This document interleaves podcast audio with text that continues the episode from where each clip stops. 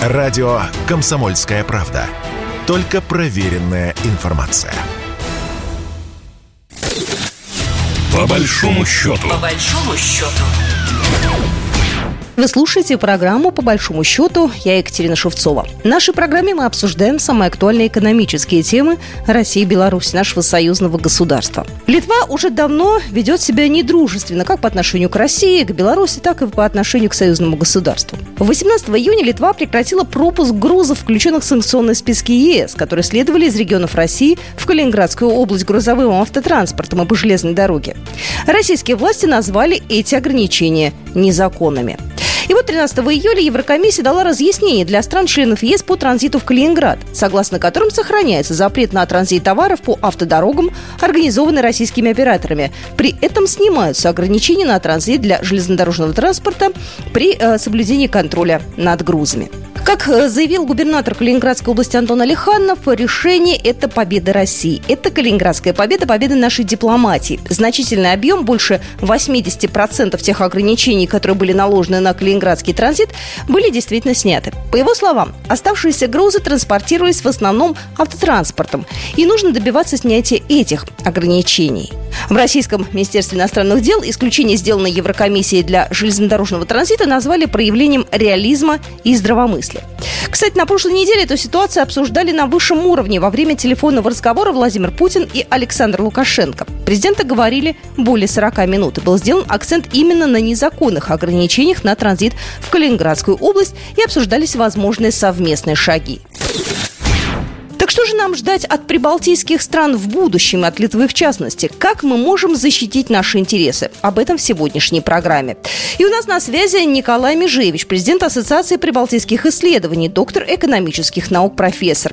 Николай Маратович, здравствуйте. Э, я читала ваше интервью, вы там заявили о готовности Литвы сорвать договор. Почему они могут пойти на такой шаг? Мы видим, что Брюссель э, пошел на некий компромисс а именно железнодорожный транзит возобновить примерно в прежних объемах, исключить товары э, двойного назначения, при этом автомобильный транзит э, будет отсутствовать, то есть он за- закрыт. Тема автомобильного транзита закрыта. Значит, давайте э, первую проблему обозначим. Значит, есть заявление, но решение Брюсселя будет реализовывать Литва. То есть э, оно может э, поспешить, реализовать брюссельские директивы, а может их оспорить. И насколько я знаю, что в Вильнюсе как раз идет сейчас большая дискуссия. Не надо ли потянуть время, создав для России определенные дополнительные сложности. А там, глядишь, будет какая-нибудь инсценировка типа Бучи, и Еврокомиссия свое решение поменяет. А мы, соответственно, литовцы – которые выступили инициаторами пересмотра договоренности, то есть э, межгосударственного договора России и Литвы, окажемся здесь уже ни при чем. Такая версия э, или такой вариант обсуждается в Вильнюсе. Второй момент. Предположим, Брюссель сказал, Вильнюс выполнил, но на это тоже нужно время. И в лучшем случае это время будет измеряться днями, в худшем – неделями. Таким образом, говорить пока о том, что мы добились решения проблемы, несколько преждевременно.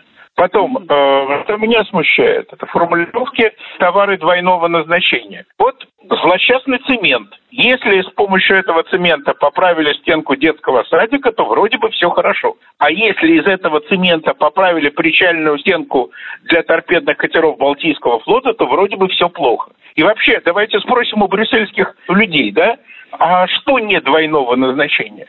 В общем, брюссельские э, бюрократы, они, конечно, верны своему стилю.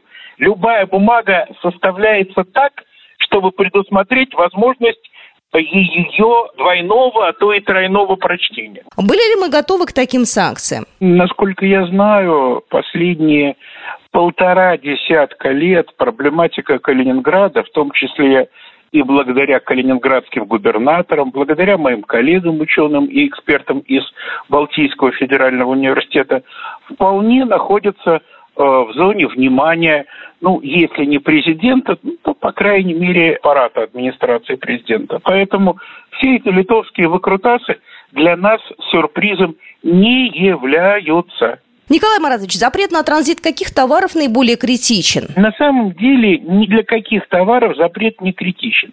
Нам нужно просто э, прийти к пониманию того, что Литва не является надежным переговорным партнером. Мы не должны ничего возить через территорию Литвы и, соответственно, ничего не должны платить. Литва должна ощутить полную экономическую блокаду со стороны России. Им хочется верить со стороны нашего союзника Республики Беларусь. Масштаб Литвы в Европейском Союзе это 0,2 от экономики Европейского Союза. Вот эти вот 0,2, используя э, калининградский транзит, пытаются навязать свою волю Германии, Франции, Италии, Португалии, Голландии, Венгрии, Румынии, Болгарии и так далее, и так далее. Можно ли в этой ситуации обойтись без Литвы? Можем. Можем. Десятки лет говорилось о том, что Литва ненадежный партнер и что надо готовить э, корабли для обеспечения морского транзита. Но до тех пор, пока существовал литовский коридор, мы действовали в режиме, ну, проще заплатить и забыть про проблему. Ну, что там думать, что-то строить, что-то напрягаться, да, навигацию организовывать. Так вот, не проще.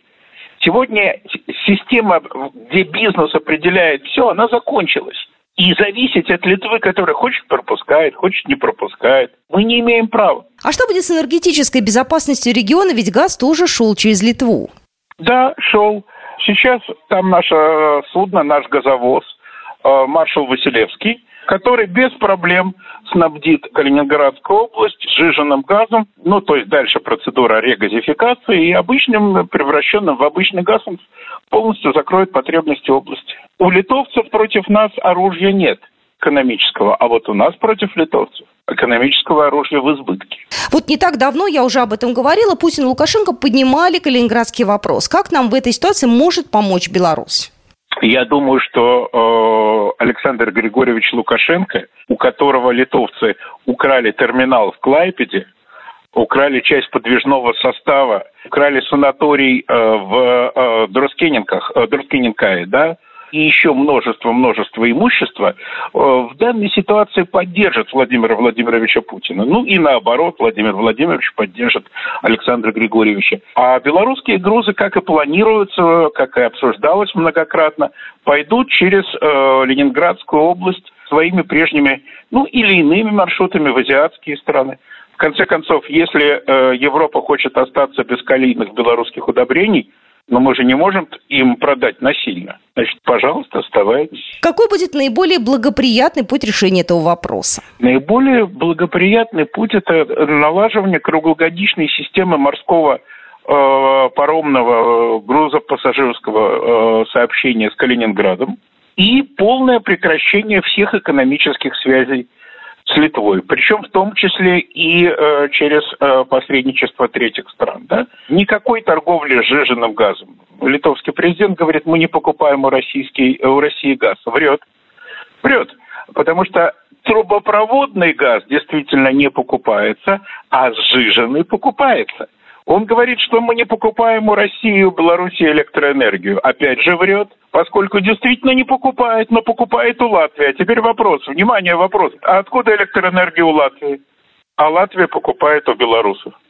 Частично в России. То есть вся литовская внешняя политика – это концентрация ненависти и вранья. Но с таким государством мы обязаны жить рядом и будем жить рядом. Но мы не обязаны торговать. У нас уже нет послов, у нас уровень временных поверенных. На мой взгляд, это тоже избыточно. Достаточно дворника, который будет э, стеречь, э, чтобы не украли ворота с литовского посольства. Николай Маратович, что же нам ждать в ближайшее время? Я думаю, что какое-то время будут тянуть время, а потом придумают какую-то формулировку типа «я не я, лошадь не моя» и вообще вы нас не так поняли. Литва так долго шла путем наращивания антироссийского градуса в своей внешней политике, что обратного движения уже невозможно. То есть задний ход в Министерстве иностранных дел Литовской Республики, он сломан. То есть она может двигаться страна только вперед. Но беда для Литвы, беда, заключается в том, что из-за м, вот этих странных людей никто не хочет начинать Третью мировую войну. Ну и последний вопрос, как в дальнейшем все это повлияет на экономику Калининграда? Экономика Калининграда будет развиваться примерно в том же э, тренде, в той же тенденции, как и российская. Если у нас все пойдет хорошо, и в Калининграде будет хорошо. Если у нас пойдет все похоже, ну, значит, и в Калининграде будет сложнее. Я хотел бы напомнить, что в экономике нет абсолютных цифр, а есть цифры относительные, да? И э, сравнивать э, уровень жизни, качество жизни в Калининградской области надо не с Люксембургом, и не с Сингапуром, а с соседями. То есть э, с восточными воеводствами э, Польши, с Литвой. И здесь позиции Калининграда э, только улучшаются. Напомню, Николай Межевич только что был в нашем эфире, президент Ассоциации прибалтийских исследований, профессор, доктор экономических наук. Ну а на этом мы программу по большому счету заканчиваем. С вами была Екатерина Шевцова. Программа произведена по заказу телерадиовещательной организации Союзного государства.